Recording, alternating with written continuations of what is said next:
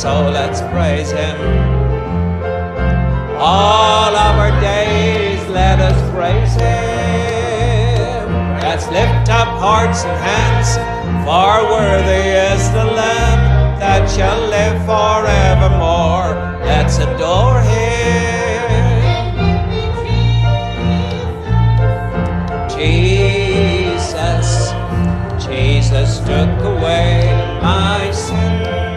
Hallelujah.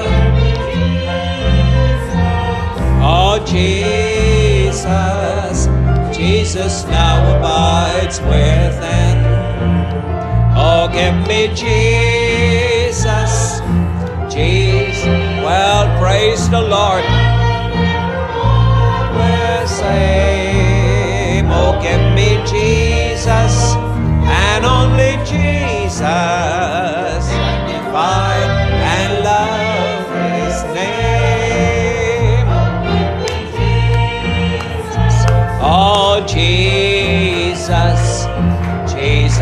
take away my sin. Oh, Jesus.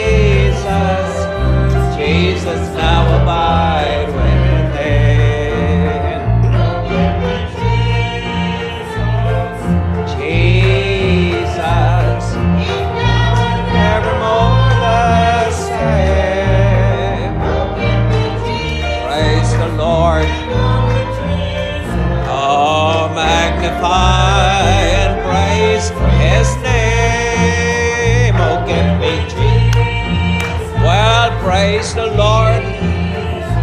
Oh, Jesus took away my sins. Oh, give me Jesus.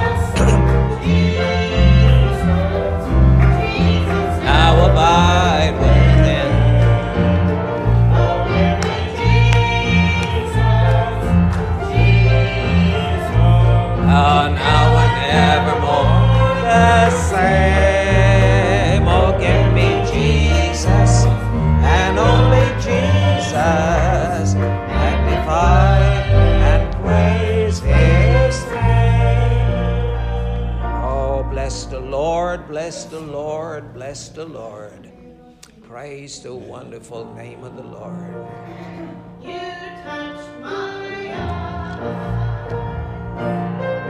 That I might see my mind, my spirit, it's clear that you.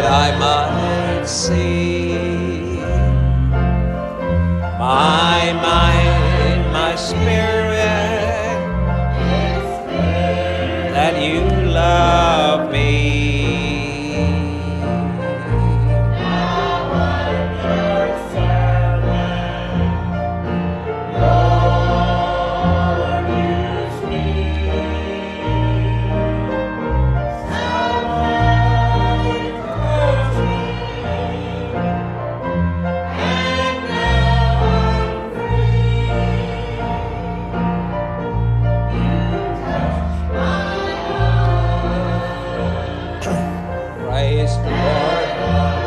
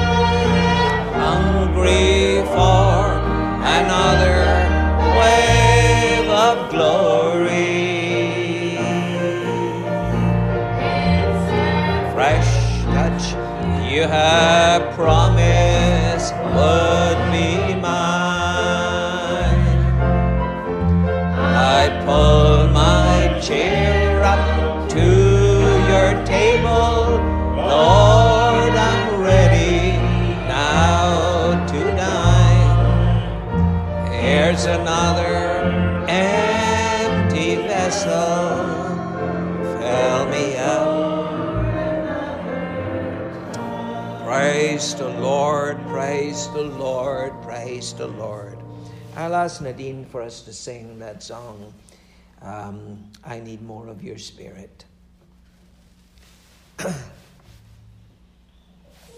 Father, this morning we thank you for this sweet presence that we feel in our midst, this sweet spirit we feel in our midst. Lord, if ever there was a de- desire in our heart that needs to be fulfilled, it is our desire for more of the Spirit of your Son, uh, made re- a reality in our lives. Less of us, Father, and more of His Spirit. Please, oh God, we ask that you will take us through a process that would eliminate our carnal nature of our mindset and give us more of your Son, the Spirit of Jesus, Father. We ask you to bless this service today and bless every child of God that's uh, joining us. May your Spirit be a reality to each one of us. In Jesus' name we ask it. Amen and amen. Well, I really like our songs that we were singing today. Um, I like songs that are songs of reality and uh, that relates with my life. And the one that we sang that says, Oh, give me Jesus, Jesus. And then this one, this last one we sang that says, I need more of your spirit. Well, today I'll take my time and talk to you a little bit because I've been promised to talk and to speak about uh, the Holy Spirit, the Spirit of Jesus, the need for charity, some of these things in our lives uh, that we so dearly need. And when I'm thinking, I need more of your Spirit, um, the, the thing is, um, I need more of the Spirit of Jesus. But Paul, when he was writing to the church at Corinth, uh, the assembly at Corinth, Paul made some statements, and he said, he says, um, he says, I would that you would bear with me a little in my folly, and indeed bear with me. A beautiful area, I think that's where I will start. You won't believe that I made some notes today and decided I was going to be following a line of thoughts uh, with my notes. And then I came and sat here, and the service got started, and I can't find my notes. I guess they're left on the desk. And so we'll just go wherever, whatever comes into my mind. And uh, I normally title my messages after I preach because I don't know what I'll preach until it's preached. And I have done that. I don't encourage other, any other minister to do that, but if the Lord can touch you, because from experience, a lot of men blessed me when they got up and they spoke randomly or extemporaneously, if we use that term. And so here, very first scripture, uh, Paul says, I would to God that you would bear with me a little in my folly. First, Second Corinthians chapter 11. He says, uh, and it is sad that this man, this apostle, this great man in our lives, uh, when we look back, hindsight puts him on the highest pedestal. And today we hold him into that same position. When I'm looking back and I'm seeing how this man uh, started this assembly, and he wrote more than two epistles to the church at Corinth, but it did not salvage the church. Many of Paul's letters were written to salvage churches that were already backslidden. And uh, Corinth was one of those assemblies.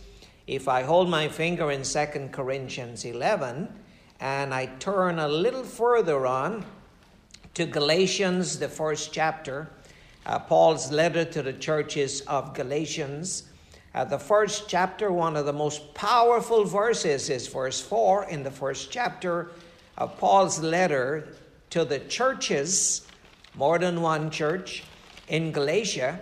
He says concerning Christ, verse 4, who gave himself for our sins. Jesus died for our sins. He didn't die to be seen on a crucifix and hanging on someone's neck. Uh, he died to save every individual that, has, that can come to Him from our sins, our deep inherent sins. And as our salvation progresses, uh, sometimes we can, uh, we can have a sin that hangs on to us. Uh, we are able to conquer other areas, but then there is sometimes a problem that hangs on to us that does not go away easily. Well, we need to be patient one with the other and I promise you that I'll be giving a lesson talking about charity some when the Lord leads us. Uh, it's, uh, it's necessary for God to give me individuals that are obnoxious so I can love them. And when I discover your immaturity because you claim to be a Christian, but there are so many problems in your life still, I must be patient with you because it is something that I must understand that as God is giving you time to make changes, I need time in my own life uh, to make changes. And so I must be patient with you. Your immaturity is given for my perfection. Uh, the obstacles that God bring along my path is given for my spiritual development and growth in God. Now, listen to these words carefully. And so, uh, when Paul is writing to the churches of Galatia, he says, Christ died to save you from your sins and from the, this present evil world.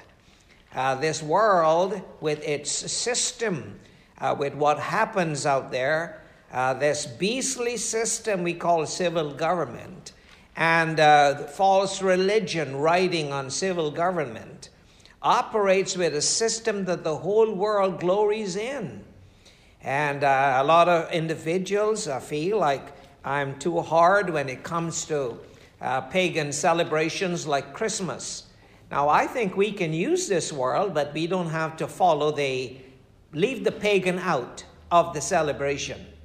Uh, Christmas time is a good time that you can be some be charitable. Give Salvation Army some money; they feed a lot of people.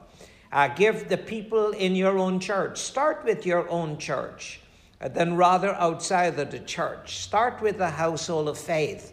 Uh, find out how you can help someone within your own assembly uh, with some food and some uh, some things that they can can benefit them during this festive season. Uh, we can enjoy the season without the festiveness of it. We can enjoy the season without the pagan aspects of it. A child of God don't need a Christmas tree in their house. Doesn't. Is a Christmas tree some sort of a demonic thing? Well, it could be. Because I've discovered little uh, emblems and little uh, amulets uh, that you might think is harmless. They accompany demonic worship, and worship does not mean you're bowing down and kneeling before an idol. Worship means you're putting it on a high pedestal that even God tries to tell you something you're not going to change because your grandkids love it. Poor reason. And that is why I like this song, the songs we were singing. More of you, Jesus, and less of me, less of my carnal mind, uh, less of my traditional concepts, less of, less of what was rooted and built in my heart by my unsaved ancestors. More of Jesus, less of me. And that is why I love uh, to understand more of Jesus. Well, let's look at here. Uh, Paul is telling these churches, he says, I marvel, verse 6 in Galatia, that you are so soon removed from him that called you into the grace of Christ unto another gospel. This, these assemblies in Galatia thought that Paul was an idiot. And so they're moving from him onto another gospel, uh, which is not another. He says, which he says, but though we are an angel, um, let me go verse 7. He says, which is not another. There's not another gospel, there's only one gospel. But when you pervert the gospel, it loses its power and impact, and purpose is lost. It says in verse 7 uh, which is not another, but there be some that will trouble you. That some there are preachers. Whether it's your pastor or someone else that comes in uh, to your life as a preacher, if he's perverting the gospel, don't even follow him even across the street. That's my concept.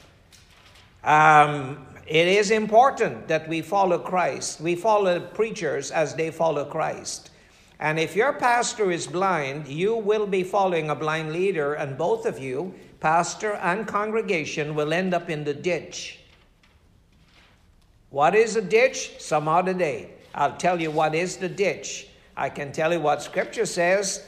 Uh, the mouth of a whore, that is, in regards to Revelation 17, is a deep ditch. You figure the rest out. Right now, we're looking at some areas here that we want to complete before time runs out on us. It says, which is not another, but some would pervert the gospel of Christ. Paul says, though we are an angel, pop down Flop, flop, flop. Some angel turns up in your church with all his wings, six wings. And he's trying to preach another gospel to accommodate paganism and false ideas and sins. You tell that angel, rebuke that angel in the name of the Lord and don't follow him. Let him be accursed, Paul said. And so an angel can teach you contrary to God because angels are not called to teach. When you send it on high, give gifts unto men. Men are called to teach the word. And a man might be imperfect in certain areas of his life, but he preaches a perfect gospel. Paul had not attained to that place of maturity, but Paul's message was perfect. And so when we look at some of these things, uh, here in, in 2 Corinthians 11, Paul tells the church, he says, verse 2, I'm jealous over you with a godly jealousy. Uh, Paul is jealous over this church because like a husband or a man courting a woman.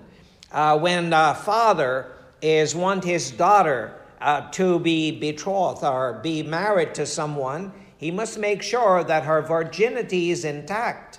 Well, Paul wanted the pureness of the people in Corinth to remain intact, and he had worked hard to bring them to this place. I'm holding my finger in Second Corinthians chapter 11 and I'm backing up here to uh, 1 Corinthians, and I think I need chapter 7. Uh, Paul writes here, and he talks here in chapter 6 of, not 7, chapter 6 of 1 Corinthians. Uh, Paul is talking about people here in Corinth that were suing each other at the law. In chapter 5, a man was living with his father's wife. This was the church that was once a good church a pure church, a church that was not defiled. But like I said so many times, every church that God has started, eventually the devil has moved on in, and whether he comes as an angel of light or he comes as some other kind of a preacher, he can undermine the faith of that church. And so you and I, as children of God, must pray like we never prayed before and study our word, the Bible, like we never studied before, uh, to guide our lifestyle that we can live for God in the midst of a crooked and perverse nation. We need to shine as lights. And so when you look at chapter 5, it says a man was sleeping with his father's wife. Chapter 6, they were taking each other to court. Saints in the same church were taking each other to court. And Paul says, he says, uh, verse 8 in chapter 6, he says, Nay, you do wrong and defraud and uh, defraud, and that your brethren. Know you not that the unrighteous, don't you, don't you, don't you know that the unrighteous, whether I'm in church 20 years, 30 years, or 40 years, or however long, if I'm unrighteous while I'm sitting in church, and there were people in Corinth that were unrighteous while they attended church. That is sad because we might start on a good journey uh, heading to the kingdom. We sing a song, I'm heading for the kingdom. Let's keep walking. Walking where? In darkness? No, walking in light. We need to walk in light. And as we keep on serving the Lord, our sanctification should be progressive. That is, the things I used to do, last year I don't do them no more if they're violating God's principles. It means that more of, of Christ must be seen in my life and less of me. The need for more of Christ is very evident, especially in today's society. Think about it. If one of these men of the past, like Jeremiah or Isaiah, walks on into your home during Christmas time, will they want to sit back or would they be amazed at our hypocrisy and the way we have established in disguise paganism in disguise? Satan comes in in disguise. Paganism happens in disguise. False religion gets there in, in disguise while people are busy studying the, the, the Word of God. Well, to study the Word is one thing, to walk in the light is another thing altogether. And I pray every day that God would help me as a pastor, that my frailties, my imperfections would not be compromised in such a way that I'll push that on the people. I let my church know, and I let every one of you listening to me today know that I'm not a perfect individual, but you only follow my ways which be in Christ. Follow my ways which be in Christ. Don't follow my ha- eating habits. Don't follow my, my lack of discipline or my lack of anything else. I try to do my best to set a good example. The best advice I can give the people around me is a godly example. I try to do that to the best of my ability. But I might stumble. When I read the Bible, if the Bible had only men without flaws, it would be a thin, slim book. I look at David, and he wrote, he wrote some of the most beautiful Psalms, and I follow David. I follow the instruction in a lot of the Psalms, but there are things in his life I will not follow. I love Paul, and the greatest apostle that ever lived on this earth, and I can't do without reading his works and admiring his dedication. But there were things he did, and his attitude, and his boldness when he described the apostles who were before him uh, in Galatians. Uh, I, I cannot follow that example. I love the apostles, all the apostles, when they gathered together prior to the day of Pentecost.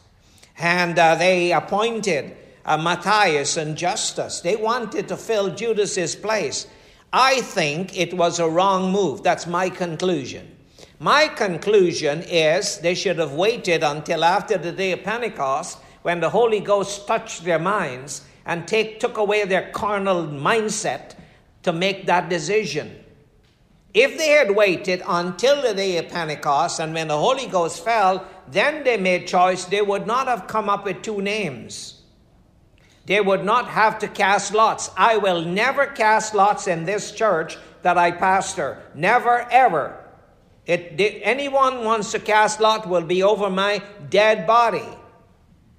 All right, I plan to be nice today, so let me back away from some of that. And so Paul says, Know ye not that the unrighteous, verse 9, shall not inherit the kingdom of God? He says, Be not deceived, neither fornicators, that is literal fornicators, uh, or spiritual fornicators when you flaunt yourself with what the woman of Revelation 17 has initiated in society and you bring it into your home, you're a fornicator. In her hand was a cup full of the abomination and her, of her fornication. Anything that the apostate Christianity and Latin Christianity and pagan customs that was introduced by Revelation 17 woman should not be brought into the church. And it is sad when ministers court with that. But saying, Are you perfect and holy? No, I'm not, a, not even the closest, but I preach a good, strong gospel. I might have flaws, but I don't let my flaws be imposed on the people that are listening to me.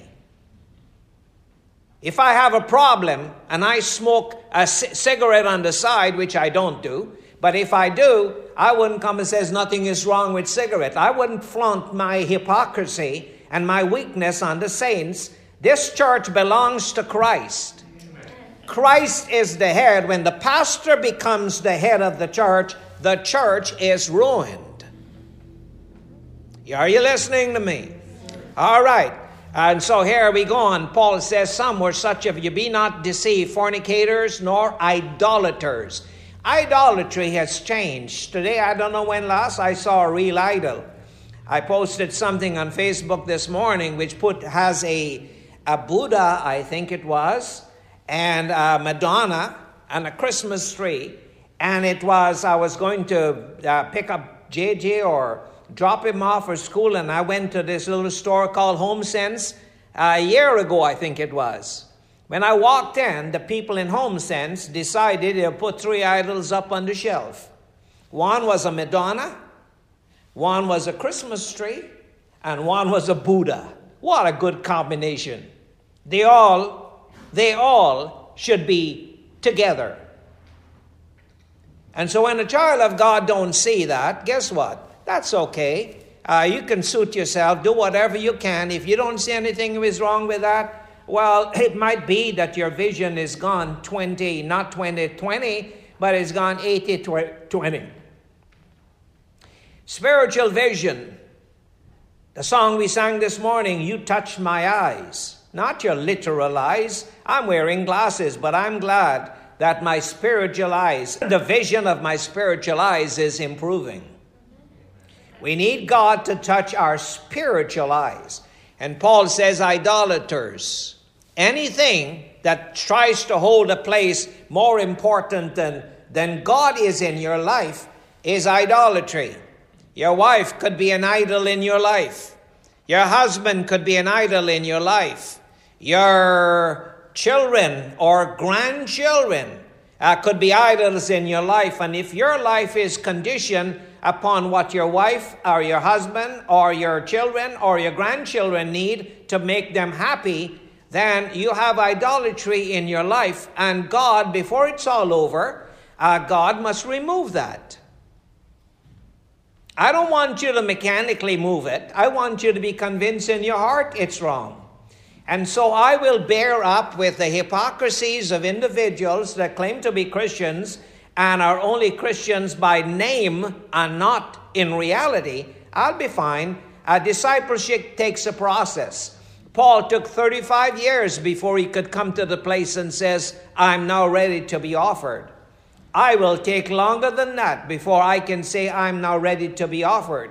So, whatever I see in your life uh, might not be as dangerous as what I don't see. What you see in my life might not be as dangerous as what you don't see. So, God is the final judge. But Paul went on here, he says, Be not deceived, neither fornicators, nor idolaters, nor adulterers, nor effeminate. And you can interpret that he says, nor abusers of themselves with mankind. Try to make a try to sit down and figure that out. Put a little, oh, let me not say this. That's coming to my mind. You see, something's come to my mind, and I, I want to say it, but it might really close some of my fellow preachers their ears off that they don't want to even listen to the word of God anymore. See, Stephen was preaching that day, and when he was preaching, he started like this in Acts chapter 7. You need to go home today and read Acts chapter 7 and read a complete sermon, one of the longest sermons ever preached. At least we were able not to get Paul's messages. We were not able to get Peter's sermon except the day of Pentecost, but we were able to get Stephen's sermon in Acts chapter 7. And he went on and he started with a little bit of sweet talk. He says, Our fathers. He described uh, the leaders of the past. He says, Our fathers. That's how he started off. And when he looked at their face and they started, he told them that our fathers killed Jesus. They destroyed. Here's what they did they worship uh, false gods in the Old Testament. They worship, um, what was it? Uh, Baal? No, it was, they worship uh, not Dagon, but he had another god in Acts chapter 7 that he mentioned there. Uh, they worship all of these gods and the star of Rephan. Uh, they worship things that uh, they just was passed on to them. Molech, the god Molech, they worship. And he's dealing that. And when he started to dig up their idolatry, their faces started to change. Their countenance started to change. And when he looked at them, they were angry at Stephen and so he changed his method. He did not say our fathers anymore. He says your fathers. Young man knew they were going to stone him. He knew they were going to kill him, so he might as well give them the full length of the message. And that is what I would like to do. I'd like not to compromise my message, but preach the message as it should be preached. And if you hate me or disfellowship me or do something like that, that's up to you. But I made sure you got a good listen to what I have to say before my life comes to an end.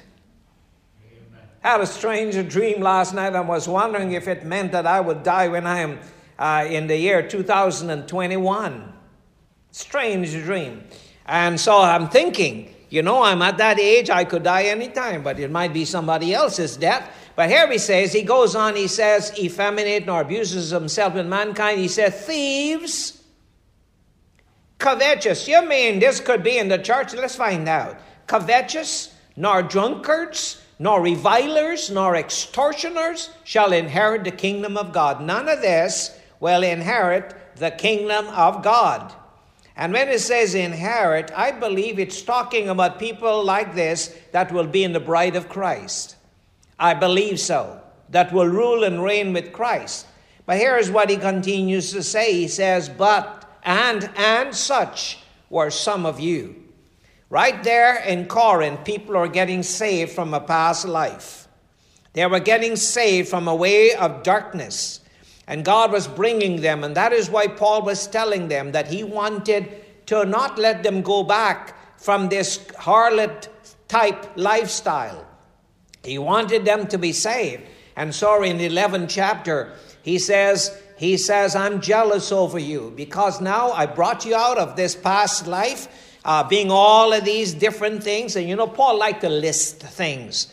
He liked to list things. If you go into Romans, the first chapter, he give you a long list of sins that these people were delivered from, and they were going back into that.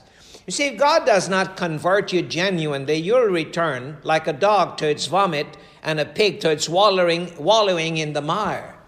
God must save you. Putting on a white shirt does not mean you're saved. Uh, putting on, uh, getting a, uh, your hair neatly combed and groomed and wear a suit and a proper necktie does not mean you're a Christian. Brother Sam always say putting a, a, a, a bicycle or a kitten in a garage does not make it a car.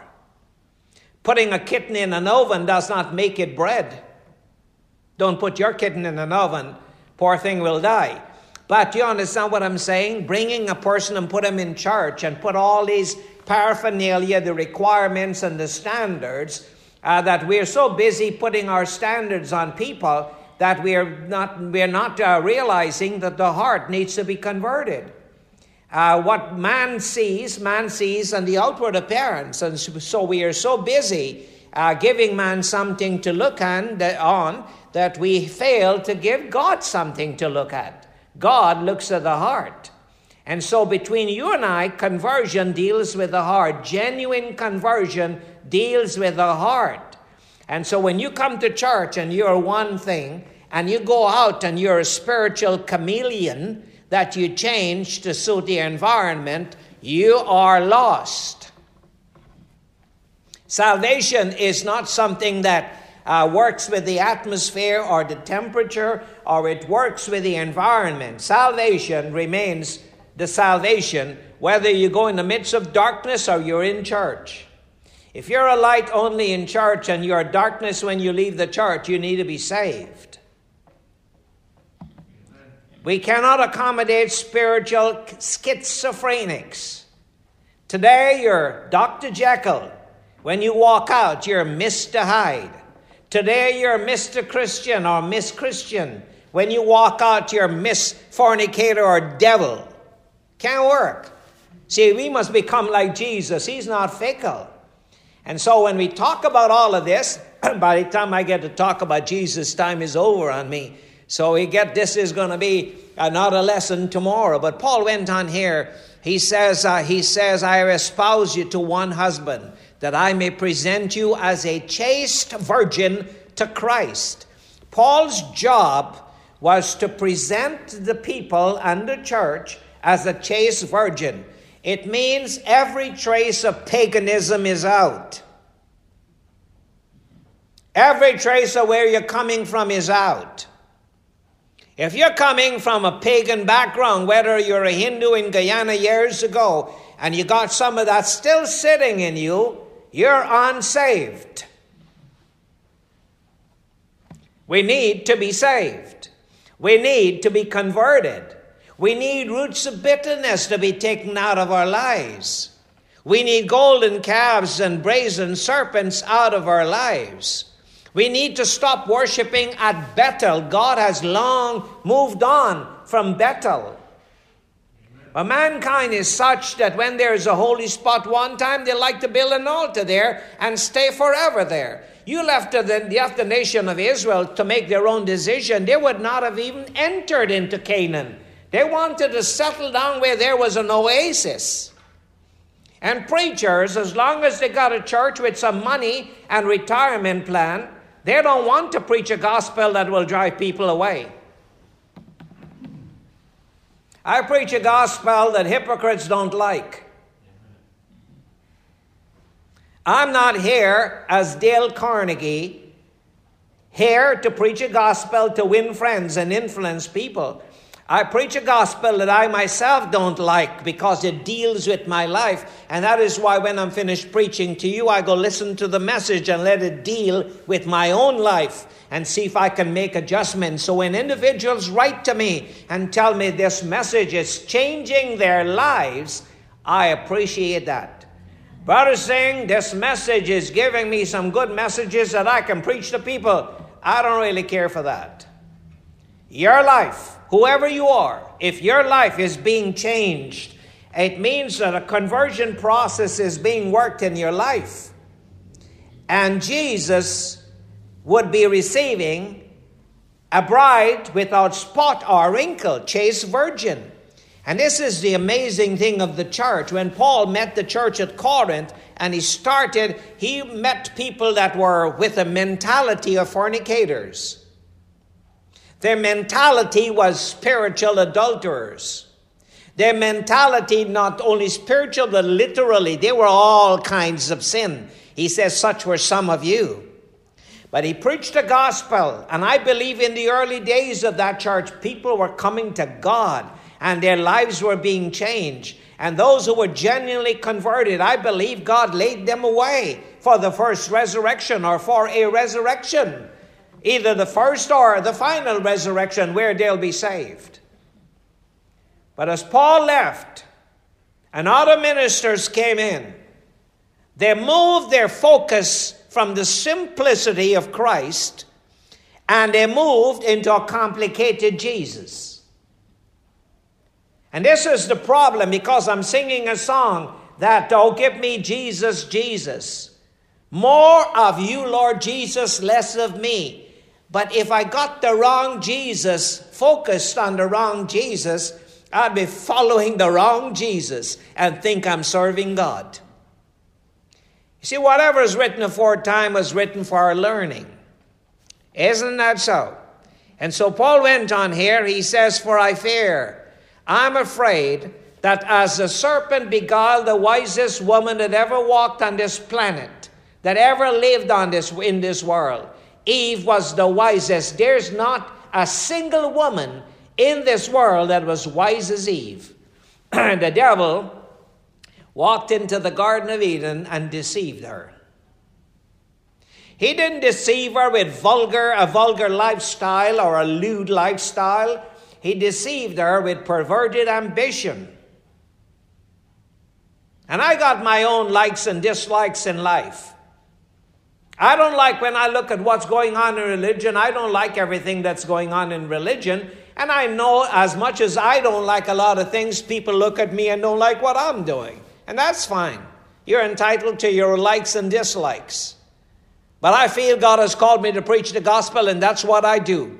You like it or you don't like it, doesn't matter, I'll preach it. If it drives out every member from my church, I'll still preach it.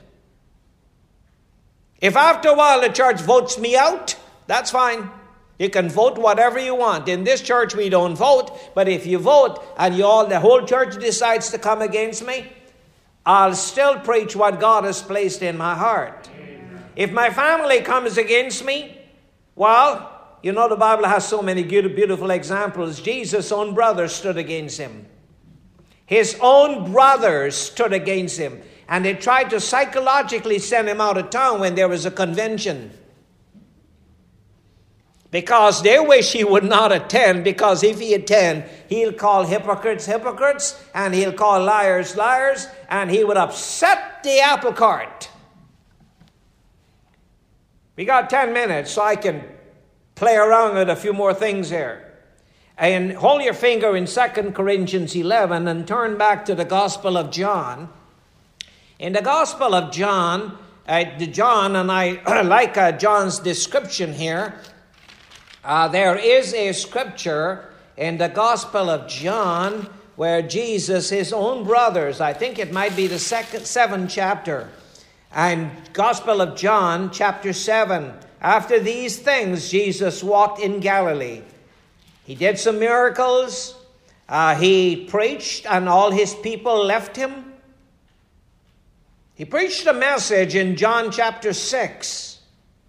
And when he preached this message that demands discipleship, and that's where we'll start tomorrow before we get into talking about Jesus.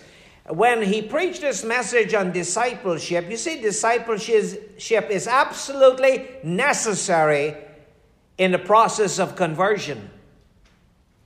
There is no conversion without discipleship, and there's no discipleship without conversion. Discipleship targets it's your willingness to give up what you held in the past and held on to and worshiped, not bowing down, but held in high esteem. Getting rid of it, giving up, denying yourself, taking up your cross, and following Jesus. It's not easy to follow Jesus unless you follow the wrong Jesus. If you follow a joker called Jesus, that's not the Jesus I'm preaching here today. We'll tell you more about him tomorrow. But here in chapter 7, uh, in chapter 6 and verse and verse 66 after Jesus preached the message, it says, From that time, many of his disciples went back. They backslid. They left him. The church, Jesus broke up his own church. Did he know they were going to leave? Yes, he did. And he could have compromised the gospel. He was he had the ability to make that decision. He was not a puppet. He had the ability to back away from dying in Gethsemane, from, from suffering in Gethsemane and dying on the cross. But remember his prayer, he said, Nevertheless, not my will, but thy will be done. Jesus said in John, He says, I came not to do my own will, but the will of him that sent me. Discipleship cannot function effectively if there's no conversion. And conversion without discipleship, it's impossible to have that. So when we think about it, we have to die. And so when Jesus told them that they need to eat his flesh and drink his blood, spiritually speaking, live like he lived, follow his messages, because their fathers did eat manna in the wilderness and the old guys were dead. But they wanted to follow them, their fathers in the wilderness. But when they, their ancestors lived in the wilderness, they did not follow them. They wanted to kiss stone Moses ever so often. And here it says, many of his disciples went back and walked no more. They quit. They backslid. And then Jesus turned to the 12 and he says, What you going to do, guys? You're going to stay with me? Are you going to go away? What you going to do? Was he begging them to stay? He preached a message that God gave him to preach. And he turned to the 12 and he says, Would you also go away? And Peter said, He said, Lord, to whom shall we go? He says, Thou hast the words of eternal life, and we believe and are sure that thou art the Christ, the Son of the living God. and uh, Jesus uh, was pleased to hear that. But in chapter 7, now that he got no disciples, just 12, his, uh, his own brethren heard about it, and it says in verse 2 And the Jews' feast of tabernacle was at hand. They had a big convention coming up. And uh, his brethren, his own brothers, flesh and blood, uh, therefore said unto him, Because they will have a lot of people in that city, their family name now was being threatened by their big brother. Big brother had gone local. Brother Singh has gone local. Well, that's what you think. That's what you think. Depart hence, they said to him, Jesus, oh, you're such a sweet guy. Depart hence. Go into Judea, uh, that thy disciples also may see your works that thou doest. They say, You go leave town, you leave town, and go to Judea uh, that your disciples there, some people might follow you there, they might see your works and start serve God. It says, For no man that doeth these things, anything in secret, and he himself seeketh uh, to be known openly. If thou do these things, show thyself to the world. They said this because they loved him, right? Now, John got their number. Here's what John says For neither did his brethren believe in him. His own flesh and blood included Jude, including James. They did not believe in Jesus at this point. Family and friends are not important if they contradict your desire to serve God. Sister Chandra is sitting to my right here today. Nadine is sitting to in front of me. But if any one of these, my family, do not contradict my desire to follow God, my family do not. I have Sister Indira sitting at the back. They believe in the message I preach. It's not easy for them in the house. It was not easy for Sister Chandra to eliminate all the Christmas paraphernalia she had in that house, but she got rid of it and she told me, she says, those winter things you hanging outside uh, in your winter baskets, make sure they're not Christmas. And I said, well, yes. So I had a little wreath I got from the dollar store that I put it in the middle. I took it off and put it in the garage. I said, You're right. Why keep a little fox? A Christmas tree is not a little fox, it's a big fox. It's a wolf. But that's okay. Some people hang around with wolves, and that's fine. I would not. And so I got five minutes to go and let me move on here. Where am I? His brothers did not believe in him, and so in 2 Corinthians chapter 11, I fear, Paul says, I fear, verse 3, as a serpent beguiled Eve through his subtlety. He didn't tell her to do funny stuff. Paul says, So your minds, the minds, it is the mind that the devil works on. He worked on Eve's mind. He says, Eve, if you eat of this fruit, you'll be like God. Isn't that what we are striving to be like? Aren't we striving to be like God? But the perverted ambition he was giving her violated the simple principle that God had told her don't eat. The Lord says, Eat of all the trees, but this one don't eat. You need to go to college to find out what, what do not eat means? Well, let's get the Hebrew on that. Huh? Did Paul have Bible classes where he was teaching some foreign language to preach his gospel?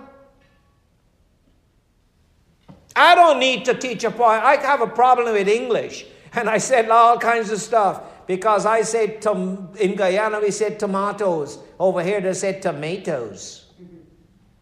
Once, one's pronunciation is lieutenant, the other one is lieutenant. Hmm? I told somebody, I said, we have in Canada Ramada. What you have? Ramada.